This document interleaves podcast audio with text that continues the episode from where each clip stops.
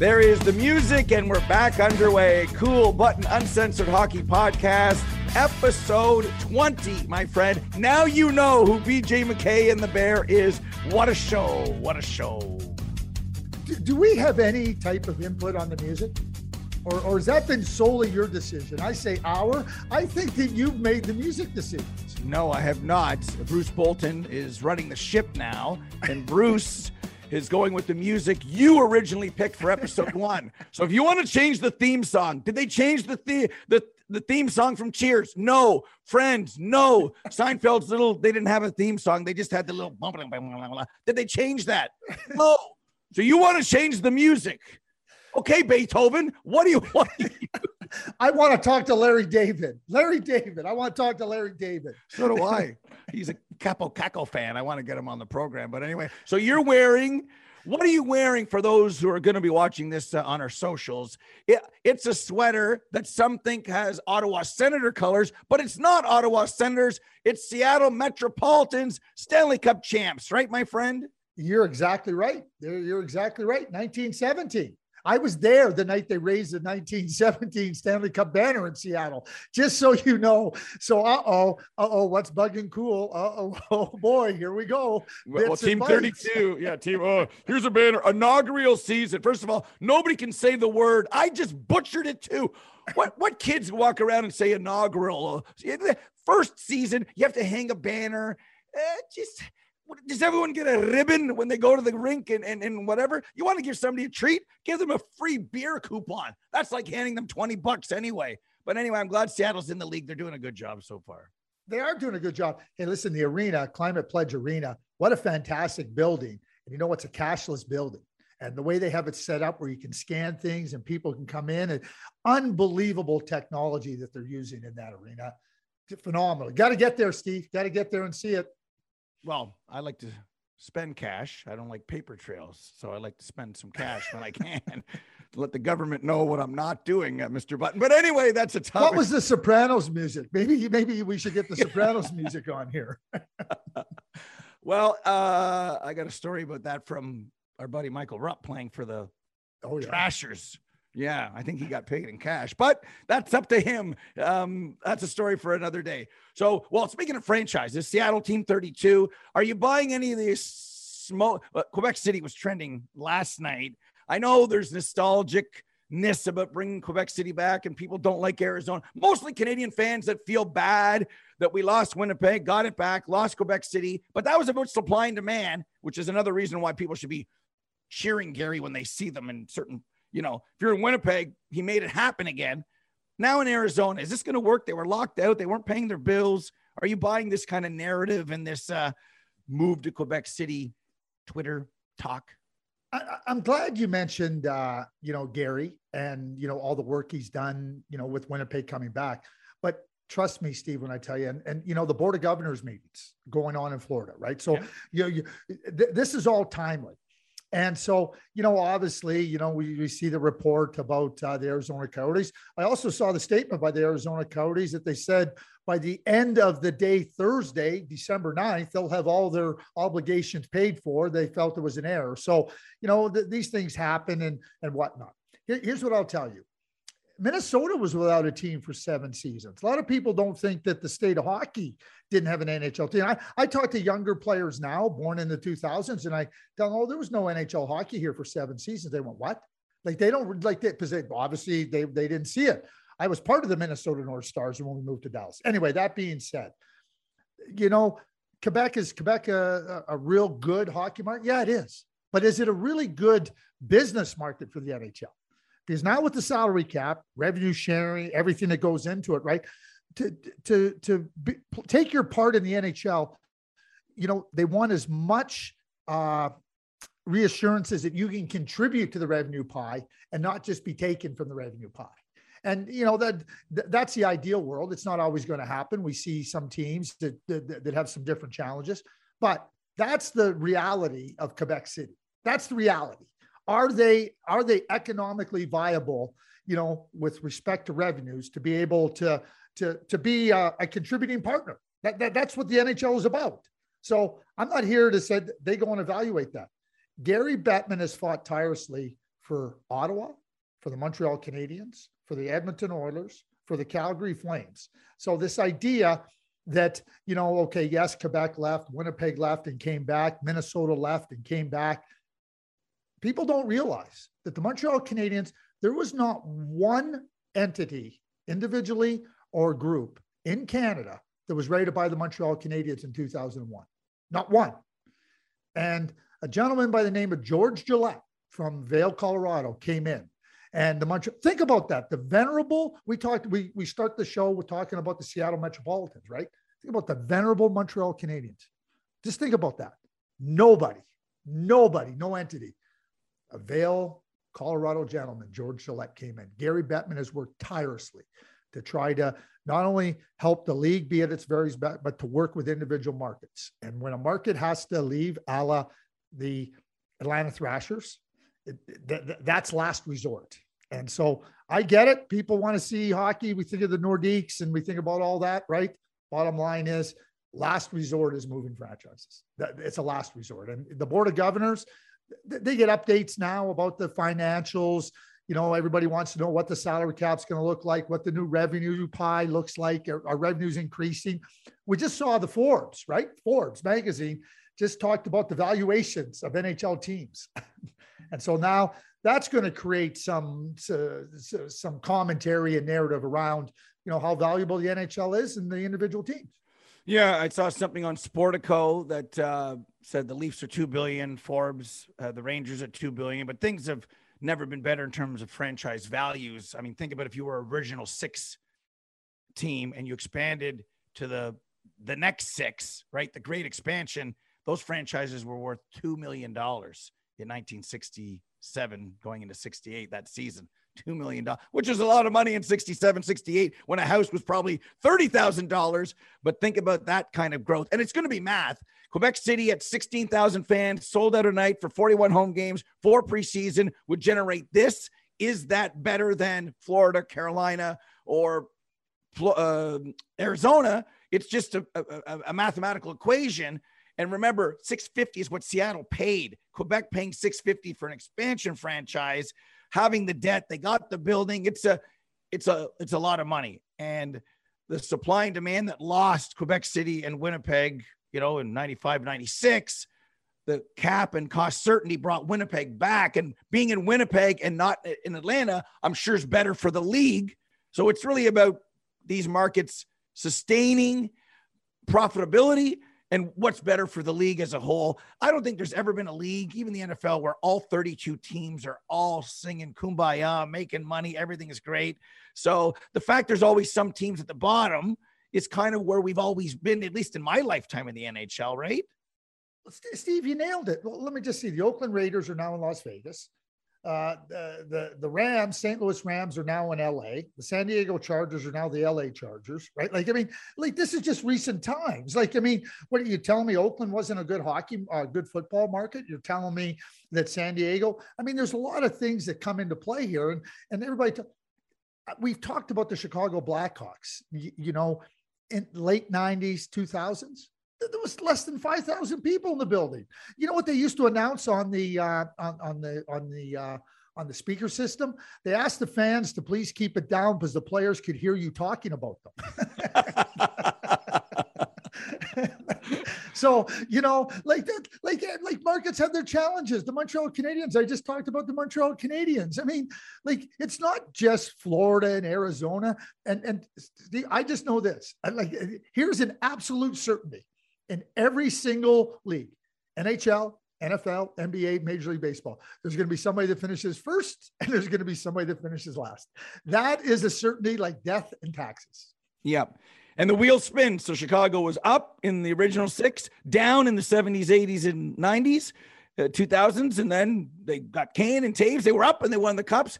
Now at least they're sustaining great crowds while they're bad. That, that's the goal to try to be like those six teams you mentioned before the Leafs, the Cubbies, certain franchises that were recession and what you called stupid proof. Whoever runs them, it doesn't matter if there's interest. So it's a great, sexy topic. You mentioned Board of Governors. I'm sure they're going to talk about the Olympics. So we were born on international hockey.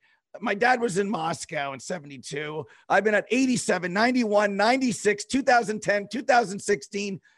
When you don't want to go to a best on best tournament because you're scared and don't know what it's going to be like, that says something. I, I don't want it not to be exciting or, or, or to go off without a hitch. I'm worried, Craig. Where are you on Olympics 2022? Well, I mean, w- what we have is a pandemic, right? And so th- th- there's every reason for concern and worry, like, like there is. And, and let's keep this in mind. You know, you know what the protocols are in place with the NHL, what the Olympic protocols are. You know, and and and you know the pandemic continues to you know throw curveballs and, and spitballs and knuckleballs. Phil Niekro would be really proud, you know. But you know, but that's what. It's, so so you got to be fluid, right?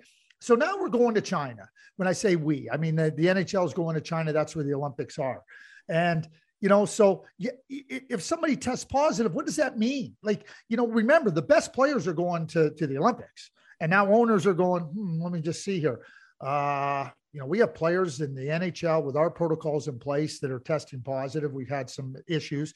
Now what happens if we lose a player coming back the stretch, you know?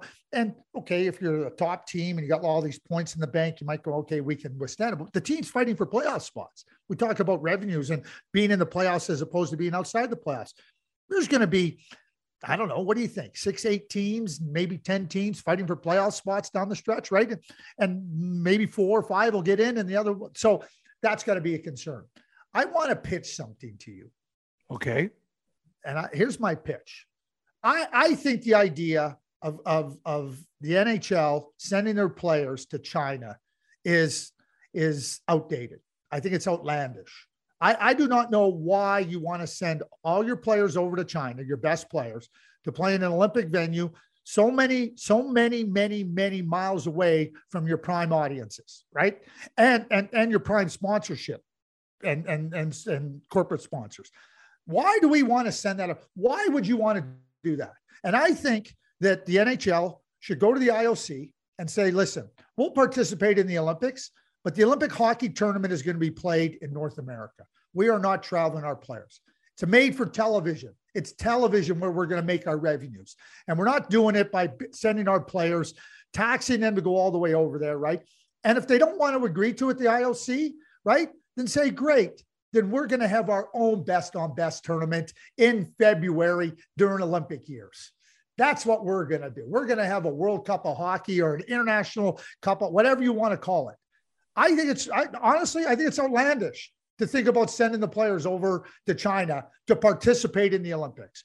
Look at what happened with with with Euro, with the with the with the football champions, soccer championships. They had them in multiple different countries.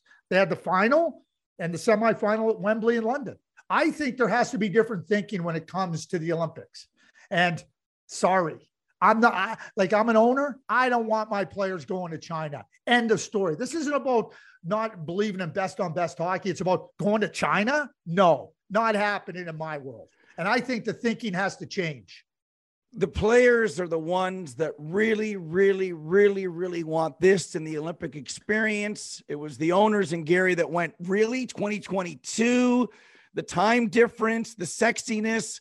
So having the tournament, and I think I've talked to you about this before.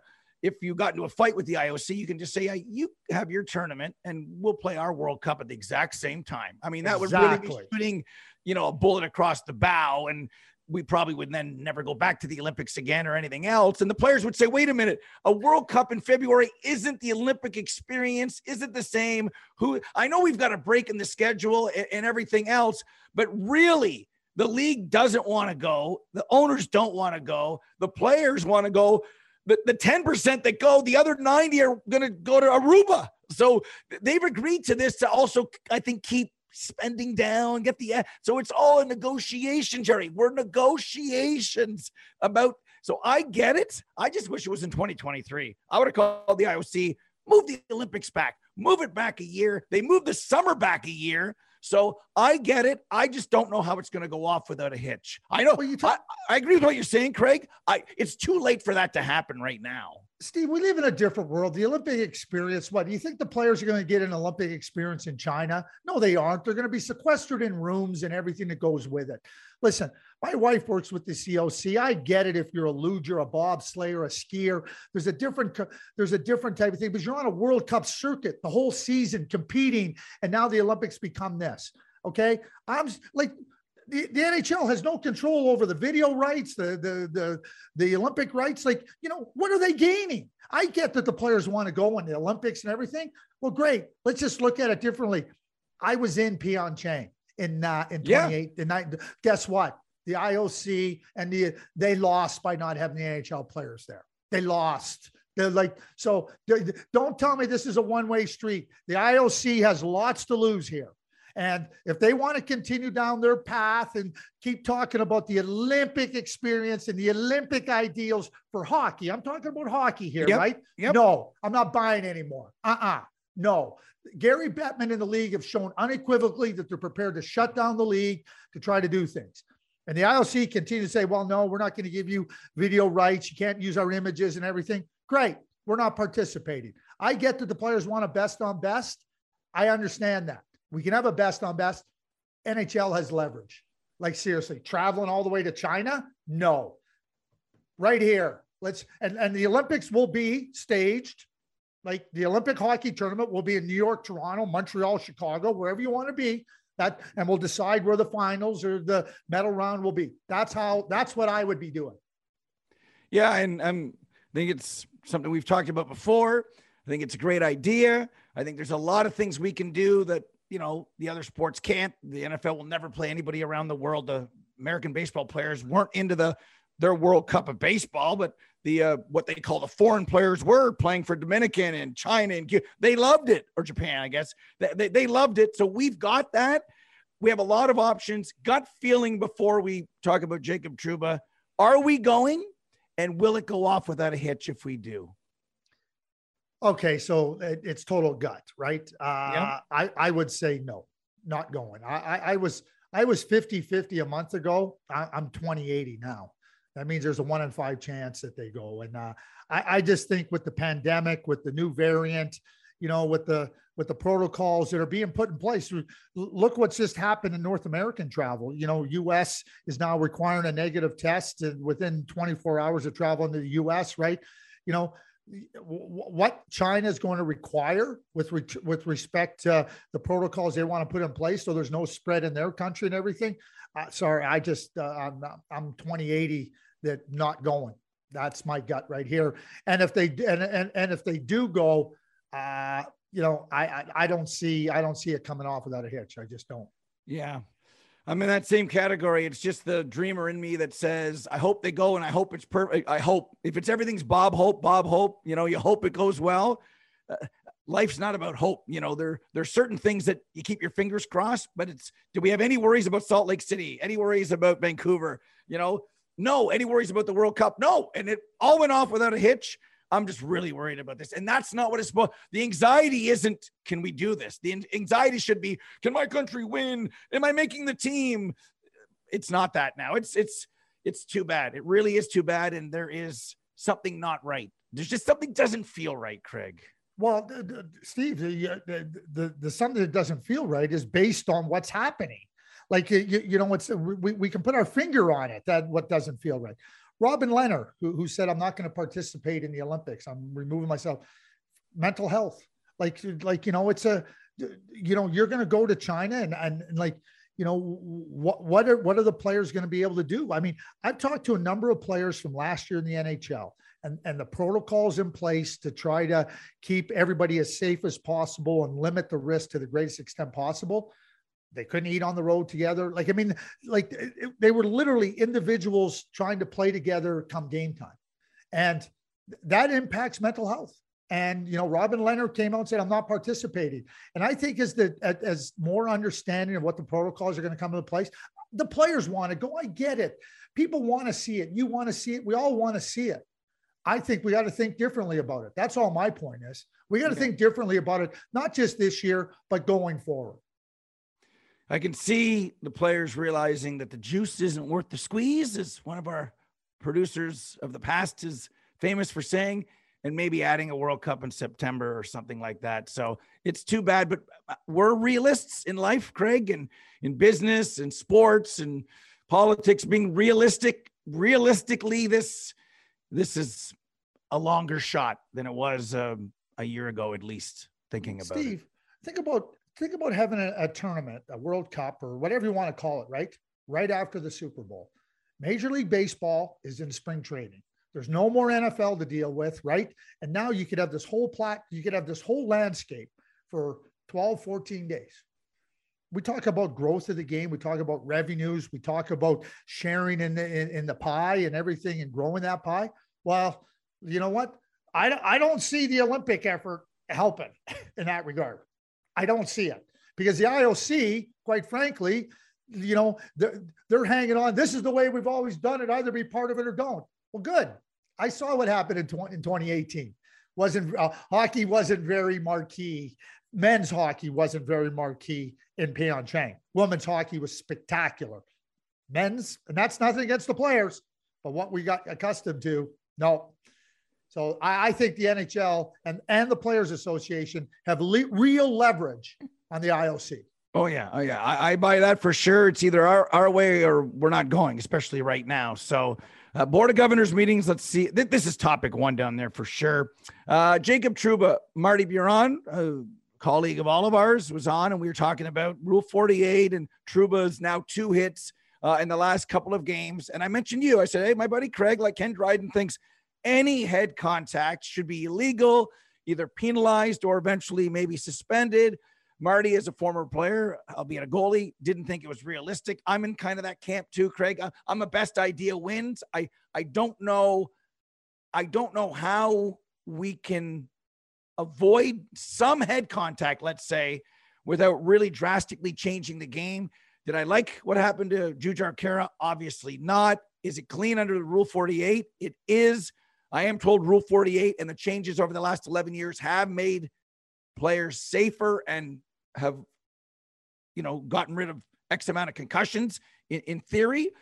Um, would I like Trouba to get lower and go shoulder to chest on both hips? I guess I would.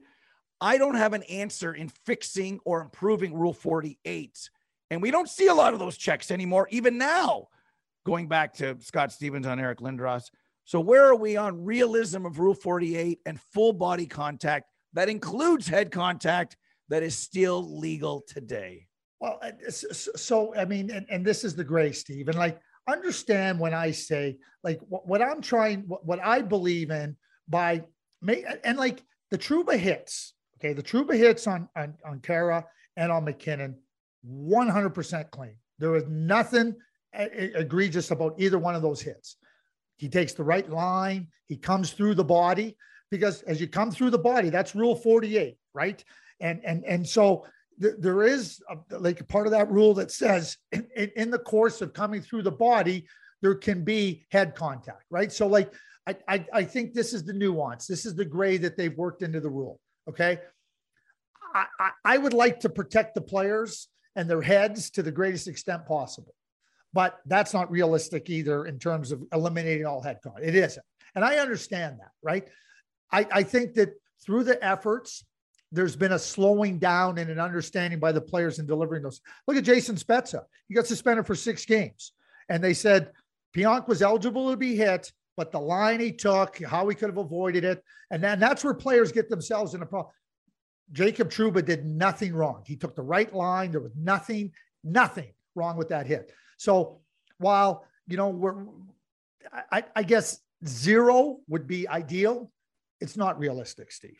So, so let's keep that in mind here. Okay. So like, that's our theme. You know, we're, we're realists, right, Craig? We're realists. Well, and I am. And like, like I said, like, but, but I think that, and I see it, I see it in minor hockey. I see it in junior hockey. I see like the players are, are, are, are slowing down. They're understanding, wait a second, I can't make that hit there, you know? And, and like, I get it. And I think that that's what all, that's what we were trying to get to. And, and we, we've, we, we're there can we do better? We can always do better, Steve. We can always do better. But in the case of Jacob Trouba uh, uh on those two body checks, I, I, have no issue with them. I have no issue with them because, you know, and I'm going to just use auto racing as an example.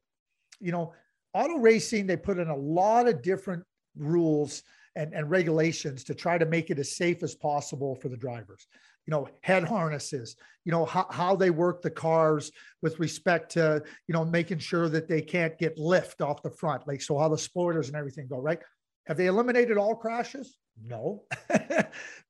you're, racing at 200 miles an hour. Like, yes, you're not going to be able to eliminate all, but have they made the environment safer? I, I, I think, yes, they have. And I think that that's what Rule 48, I think you talk about uh, the last 11 years, 10 years. We're, we're, we're, in a, we're in a place where we can see meaningful progress. And I'm happy with that. Yeah. When when I watched Eric Lindros, and I guess I saw him as a 15 year old, I sat beside Bonnie and the punchers introduced me. This is Bonnie. This is Eric's mom, you know, and that would be the beginning of kind of the movie about Eric playing St. Mike's and then everything that he went through on and off the ice. But me as a young up and coming broadcaster would watch Eric and see him in Major Junior, and he was already a man. So he's a man in size, he was a man in strength, he was a man in controlling the entire environment.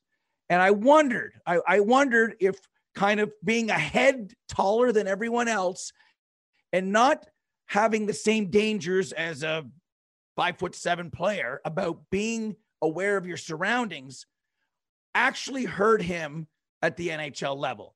In the two Trouba hits, both times, if I would rewind to the 80s, there was a time Jujhar Khaira and Nate MacKinnon would have said, abort the mission, abort the mission. My head is down.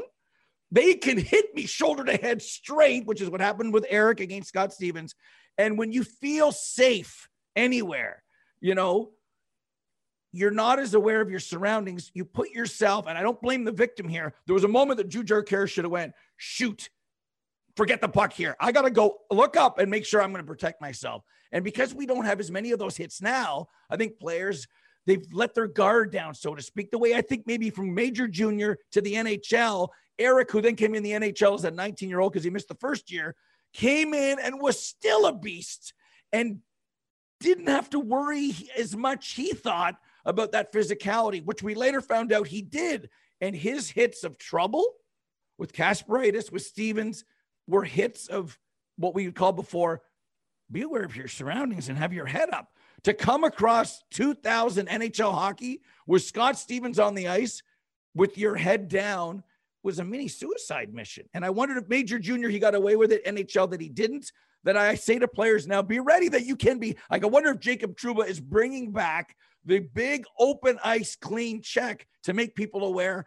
Be aware of your surroundings because in both situations, the players had no idea it was coming. And I heard Mark Messier say, although the era's changed, I if I'm on the ice, I better know that Tony Twist is on the ice, that Bryan Marchment's on the ice, that Scott Stevens is on the ice, just to be more aware of your surroundings as it relates to the big hits. If we get more of these clean big hits, I think it's good. But the owner still, oh, I got the puck. I'm eligible to be hit. Just be careful out there, Hill Street Blues. Just be careful out there, Craig. I don't know if you buy what I'm saying or not. No, no, no, no. I like. I, I think so, so. If you rewind in time, Jacob Trouba is born in in 1994. Okay, so let's just say he starts playing at six, right? So he starts becoming aware. He's now 11. You know, you know when uh, when the when the lockout happens or when they return to play, right? But he's already starting to. You know, the game is being played in a certain manner. Even when we think about the, you, you know the Matt Cooke hit, right? Uh, uh, the uh, uh, who, who who made the hit on Mike on Richards. Mike Richards, right? Mike, uh, like those were considered clean body checks in 2010, I believe 2010. What right? So yeah. Jacob Trouba was 16 at that point in time. Look, remember he he he is watching and being guided by the way the game is being played at that time. So in the last 10, 11 years, there's been real modifications made to the rules rightfully so, because we have a lot more knowledge on the impact of concussion, on blows to the head and concussions, long-term effects, and everything. It's the same thing that's happened in football. So what's changing now is that, hey, listen, you know how hitting is. I'm going to go back to minor hockey, junior. Steve, I, I, I see lots of games. There's not hits like that. The, the players don't play like that because because they don't see it like that anymore. And, and as we move forward, we're, we're going to see less and less of it. So Jacob Trouba. I want to know as, as we watch players come forward now, okay, players born in, in, in, in the early 2000s, which is where we're at, late 90s, they've only seen the game in, in, in one real way without this. Football is adapted, hockey's adapted.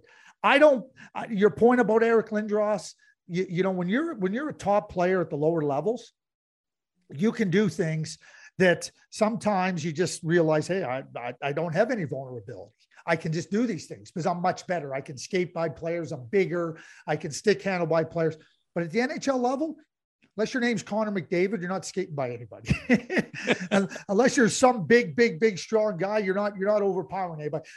And keep in mind, Darius Kasparaitis, who was not a big defenseman, caught Eric Lindros as well. It wasn't just Scott Stevens, Darius Kasparaitis, who was a, a, an open ice hitter like that too. So my point is, is that yeah, you, you always have to be aware. But uh, and I continue to, to quote Brendan Shanahan when he was leading the Department of Player Safety. The game we played is not the game being played today. And you know what? It doesn't matter that Scott Stevens played. It doesn't matter. When I say it doesn't matter, it doesn't matter what the era was. It doesn't matter when Mark Messier was playing what the era. The era is different now. You know, we don't talk about, well, geez, you know what? Uh, players should be lucky there's no bench clearing balls because we, we had an era when there was a lot of bench clearing balls. We had stick swinging uh, incidents where there was a lot of that, right? So, you know, the eras change. And I think we're going to see that obviously you have to be aware when you're on the ice. The game is fast. And, you know, as Bobby Clarke said many years ago, we took out some of the speed bumps in the game. And so some of the rules and the rule, enha- rule enhancement has been about putting some of those speed bumps back into play, slowing the game because the game is incredibly fast. It happens quickly. And for Khaira and for and Nate MacKinnon, he's aware. He's he, he got caught on a little turn give Trouba a lot of credit for picking it out, right? Like, yeah, and I hope it opens up more of people saying you can do this. I see moments where the star players have the puck, uh, and they are eligible to be hit in a clean manner, right? And players don't because a you know, I watched the minor midgets like you did too. There was no danger really out there. There's no hitting from behind. There was no big hits. It was almost cleaner than it's ever been before. But you are allowed to, not just because you can. You make a play that you make, not because you can, but because it's the right play at the time that Kane puts himself in a spot where if I'm that forward, I now engage Kane, right? Not to separate man from head, but Kane from the puck. And as I do, this moment that I hit Kane, he loses the puck. My defenseman's there and he's gone. That would be the reason to hit Kane along the boards. But people still, even at the NHL level, are stick checking or puck watching that I think there's something to be said about bringing back the fair physicality to get the puck back. That's one of the reasons in the old days. Well, we also tried to separate man from head in the old days, but there's a reason to do it. So I wonder if Trouba is making it vogue again to kind of bring this type of thing back. Uh, you say no. It's no, no. Uh, uh, Steve, I just watched the 2005 born players in Ottawa. Uh, uh, Canada, Hockey Canada brought 66 players together there. Okay. Yeah. It's not the way they play. I just watched the uh, Silver Stick in Whitby. It's not the way they play. And yeah, somebody's going to go, "Oh, geez, you see what Jacob Trouba did?" And and they're going to say, "But that's not that's not the way they play today." That's the so as I talk about as, as we proceed in the years to come, and these players now we're seeing what. Remember, I, I went back to Jacob Trouba, 1994. He's born. Okay. Yeah. The, the, those hits by Mike Richards and Matt Cooke were not illegal when they were made. And Jacob Trouba was 15 or 16. He's already conditioned. I had a, I had a good discussion with Dion Phaneuf about this. And I went, I said, Dion, you were born in 1985. Go talk to 15 and 16 year old kids and ask them what you're talking about. And he said, yeah, you're right. they don't, that's not what they see today. That's not what they, so yeah, they see, oh, look at this big hit. Look at this, right? And you and me and Mark Messier, and uh, we can talk about Scott Stevens and we can talk about Darius Kasparaitis and the big hits and everything. And not, Brendan Shanahan, I'm telling you, that's a great line. The game we played, and I'm talking about Brendan, the game we played is not the game being played today. Such profound words. The game we see today is more pizzazz and skill and special plays like we saw in Buffalo the other night, where, you know, Trevor Zegras is behind the net. They've talked about it. They've practiced it. And Sonny Milano shouts out the Michigan. And Trevor's like, uh huh. Now, full disclosure, we did all that type of stuff when we played ball hockey. We flip pucks. Those are tennis balls in the 70s and 80s. And we tried a whole bunch of things about creativity. And I always said, and people said, in ball hockey, we learned to be snipers when we tried to do stuff, you know, when we got on the ice, but never, never made it. I was at a game where Ron Francis in 1996 as a Penguin. And I think at the time Mario was on the ice with Jagr and Francis. It was a line. It was great. And I actually had good seats to watch him at Maple Leaf Gardens. Ron Francis behind the net flipped the puck over the net, over Felix Potvin's head, went around the net and banged it into the net in 1996. I was blown. I was, the place was just stunned. It was absolutely beautiful. So we've done special things. The, the idea of the Royal Road Pass, Gretzky to Kurri, that was a Royal Road Pass. Bobby Clarke and Rick MacLeish and Bill Barber and Reggie Leach. We just rename things now. What Zegras did and Sonny Milano, I think was great. We've had these wow moments before. It reminded me of that Ron. Like Ron comes on the show, he laughs about it. He goes, Yeah, I kind of got lucky. Well, he just didn't make it up out of thin. He probably did it in the soup playing ball hockey. I love it. That's the kind of thing where we're going to see more of that Svechnikov, Zegras, McDavid than we are what we just talked about, which is fine. And I think it's great. Remember when Tomas Hertl scored oh, yeah. on, on, on Marty Biron? Yeah. Do you remember the criticism? No, it's a joke. It's a, it's absolutely ridiculous. The criticism. It's a joke, and that's part of the problem. Oh, oh, that's cheeky. No, it isn't. You're trying to score. You know, Trevor Zegras has, has has made that play at the National Team Development Program and in the American Hockey League. Just wasn't on a big platform when he did it. And I can tell you this, and I, and I Teemu Selanne and Paul Kariya, Jack Ferreira, who was the general manager in Anaheim at the time, he told me, he said, teams were taking away the cross seam pass, the, the seam pass. He said those two guys would work on practice like like firing the puck waist high, waist high, and then trying to bat it into the net. And like they practiced it. Two great Hall of Fame players. Paul Kariya, like that was in the 90s, they were doing this because they understood like they're, but you nailed it, encouraging creativity, saying, yeah, keep trying that. And the other kids keep trying it not poo pooing it, like, you know, not anything negative like that. The other thing I wanted to just add to that too rule enforcement, right? Cross checking. There's a new enforcement on cross checking. Do you know that Sonny Milano last year might have got cross checked down and never had a chance Bingo. to finish that play? Bingo, Craig. Bingo. they would have cross checked him and said, I don't care. And probably saved a goal. And if Zegras was behind the net in the Shanahan era, somebody would have bear hugged him, Brian Burke, Bring back the bear hug. No, we're not oh. bringing back the bear. They would have bear hugged him, and then the defenseman gets the puck, and the play is over. All these things that go together lead to what happened in Buffalo the other night. Uh, we, we, do a lot of hiking out here in Alberta in the, in the Rocky Mountains, right? And let me just tell you, bears don't hug. Even they don't do it. Even they don't do it. Uh, I, I, love it. I think it's great. I'm, hey, I, you know how I feel about skill, but it just reminded me of other things that we've seen. Yeah, oh yeah. Like, like if you want to talk about goals and toe drags and everything, there was a guy named Peter Mahovlich on September 4th, 1972, scored still one of the greatest goals of all time. He probably said to himself, These Russians are really good and they're doing some weird things here. I've got some moves too. Like at the time it was so so we've seen great things over time i just want to kind of give a shout out to kind of the old timers that the the toe drag and in and like it was unbelievable but you know what we see it that I'm sure Gretzky saw that. He saw the Russians do things and he says, I'm going to invent the Gretzky curl and I'm going to do like so. Every generation passes something to each generation. I saw Wisconsin the day after practicing the Michigan flip pass. And I'm sure the video of Ron Francis is going to come out again, and somebody's going to go, Oh, I'm going to try that too. That's what I love. So if there is less physicality and less danger for more skill, we're averaging six goals a game.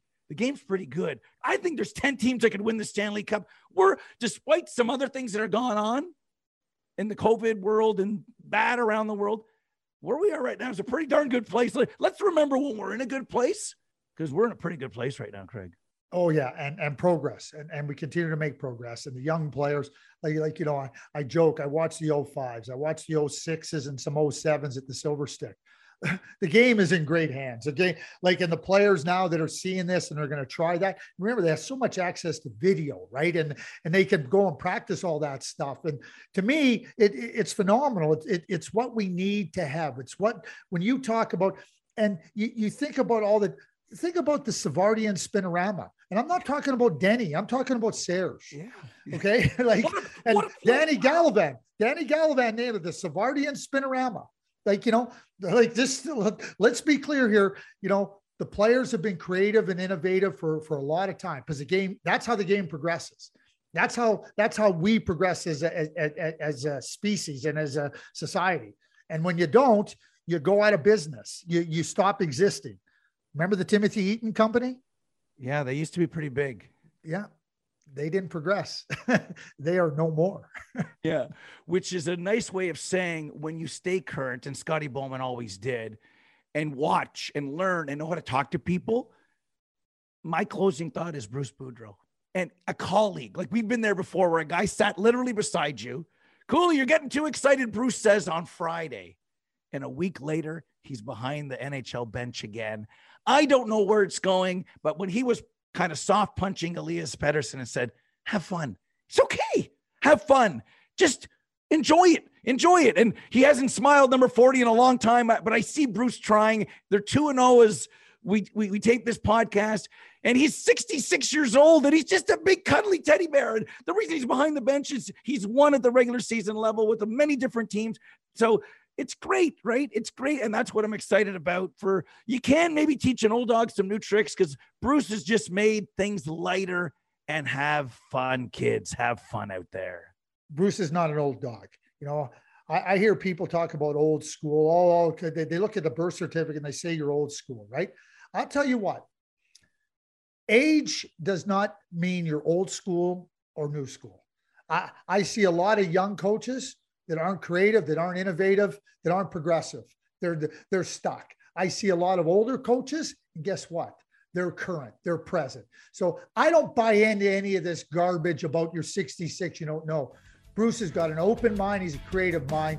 I will finish this podcast, number 20, with yep. this little story about my dear aunt. She lived until she was 95. She was four foot 11, my Auntie Rita. She took up belly dancing when she was 90. She made us come and watch her first performance because she wanted to show off all the things she had learned. Here's what she used to say She said, Age is not a time of your life, it's a state of mind. Think young, be young. That's all for the Cool Button Podcast, episode 20. See ya next time.